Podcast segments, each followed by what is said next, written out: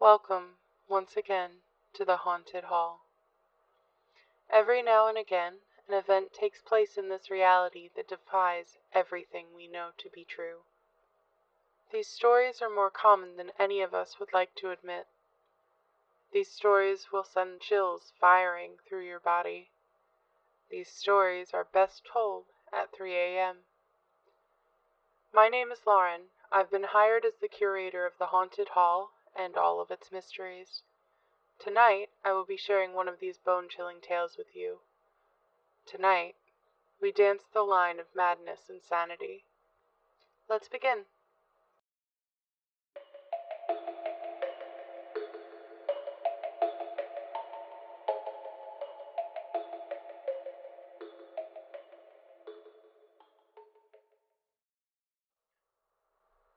Our story this week was sent in by the user Death by Proxy and describes her experience with what she calls the witness.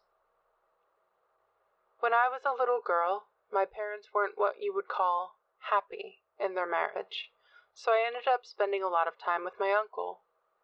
Whenever it looked like a fight was brewing, my Uncle Noah would sweep in and take me for a week or two while Hurricanes Jack and Twyla threw down. It spared me a lot of the stress most kids suffer in a breaking and broken home. I got to skip the fights and still come back for the reparations. Many an ice cream dinner and surprise game system came from this fractured dynamic, and it wasn't until much later that I realized how unhealthy my family was. And that was only after Uncle Noah disappeared. Uncle Noah was a collector.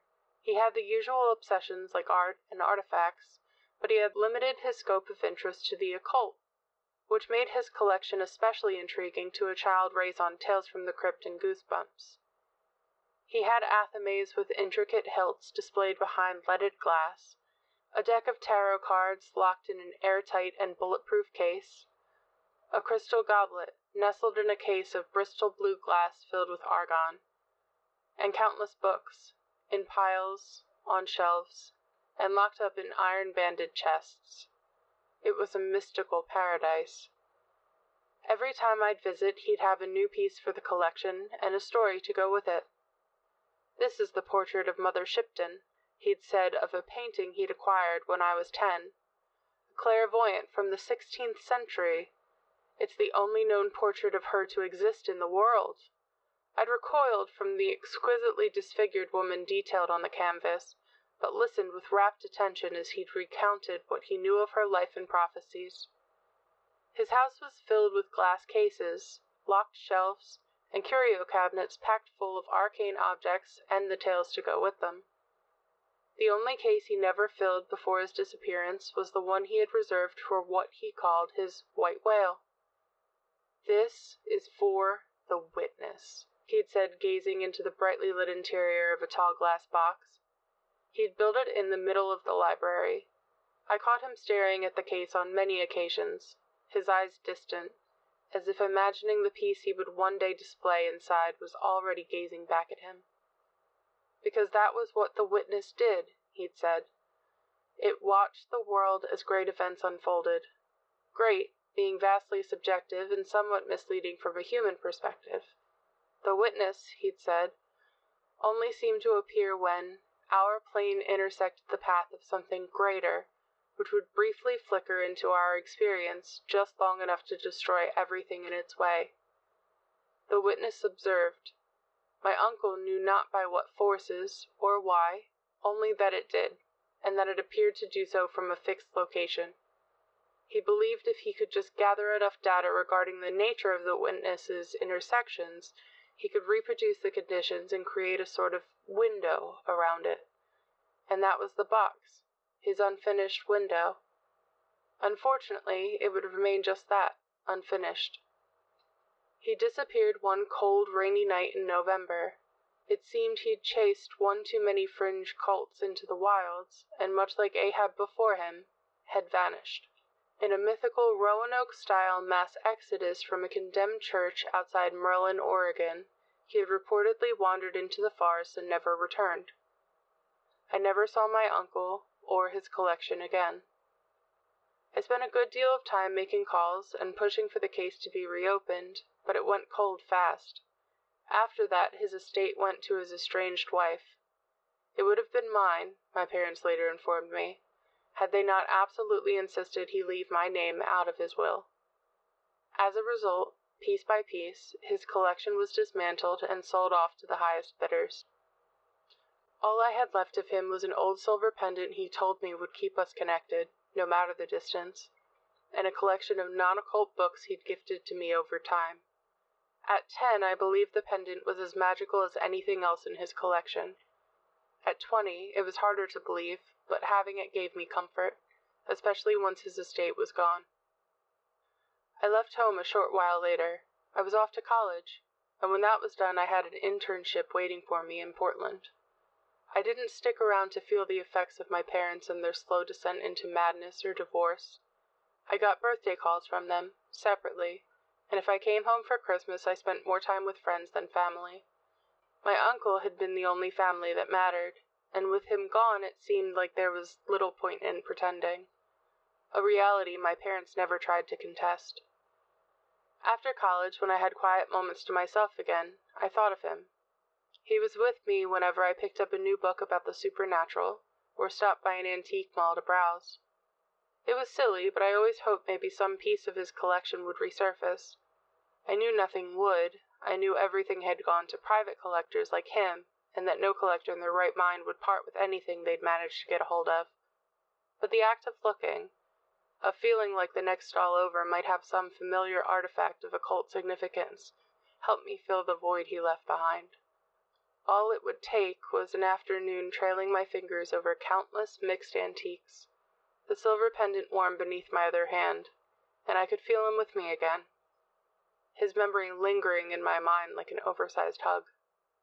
And I'd give the silver pendant a little squeeze like I was hugging him back.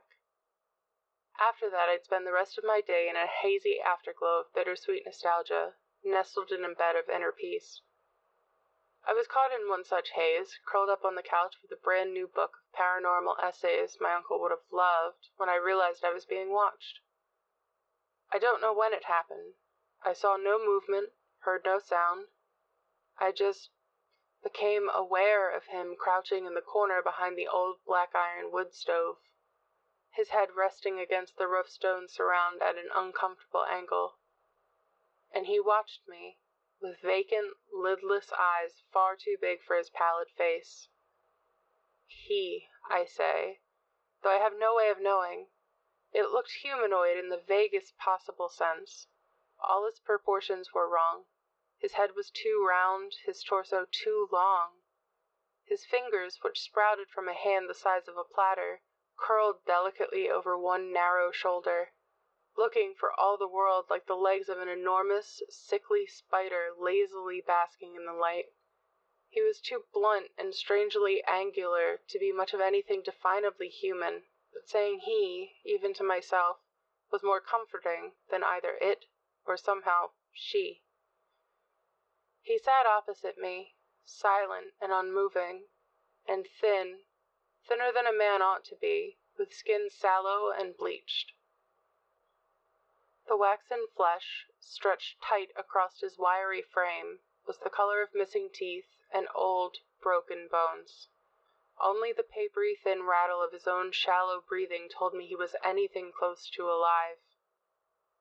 He was just as my uncle had described him. The seconds ticked between us, counted by the old grandmother clock on the wall and he did not move. Minutes came and went in silence. Then, all at once, he let out a tremendous wheeze, startling me as his whole body shuddered and drew inward as if he were on the verge of imploding. I waited, tense and horrified, for the wet crunch of snapping bone, but it never came. Instead, he slowly relaxed back into his former position his eyes never straying from mine, nor mine from his. I was as much frozen by curiosity as I was genuine terror. If this was my uncle's white whale, then I was in the greatest and most existential danger of my entire life. If it wasn't, then I had no clue what I was facing, and that was just as overwhelming to contemplate as whatever he might have been there to witness. Something about him struck me as familiar, though. Maybe it was because Uncle Noah had spent so much time regaling me with stories of the creature, filling my mind with so much information that I couldn't help but feel as if I knew him on a deeply personal level. I don't know. But whatever it was, in the hours we spent locked in each other's gaze, I felt a bizarre surge of unexpected affection for him. Something in his protruding eyes sparked it within me, and though my anxiety never diminished, I fought the urge to run into his spindly arms and never let go. And maybe I imagined it. Maybe I wanted it to be true, so I dressed the memory up to suit my desires. But I thought for a moment his hand had shifted, as if resisting the urge to reach out to me, too. Night descended, and only the wan light of a table lamp continued to illuminate the two of us, throwing the jagged contours of his face into sinister relief. Some primal instinct screamed at me to flee, igniting my nerves as shadows crept outside my window, darkening the living room around us. The floorboard shifted behind me. For the first time since I'd noticed him, his gaze left mine, settling on a point somewhere behind my right shoulder. I lived alone. No pets, no lovers, no guests beyond the witness curled behind my stove. But we were not alone. In the thundering silence that followed, he finally spoke. My uncle never mentioned him speaking, or even being capable of speech, and if he was at all capable, then it didn't sound like it was natural. His voice came out like a swollen window forced to open against its will offering me just one word, just one warning run. So I did.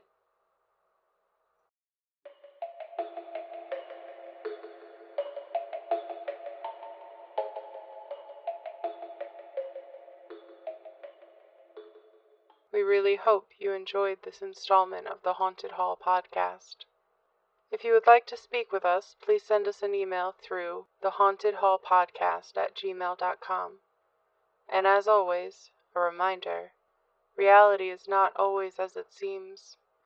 Don't forget to subscribe to stay fully up to date. And until next time, remember you're not afraid of being alone in the dark. Your fear comes from what may be in the dark with you.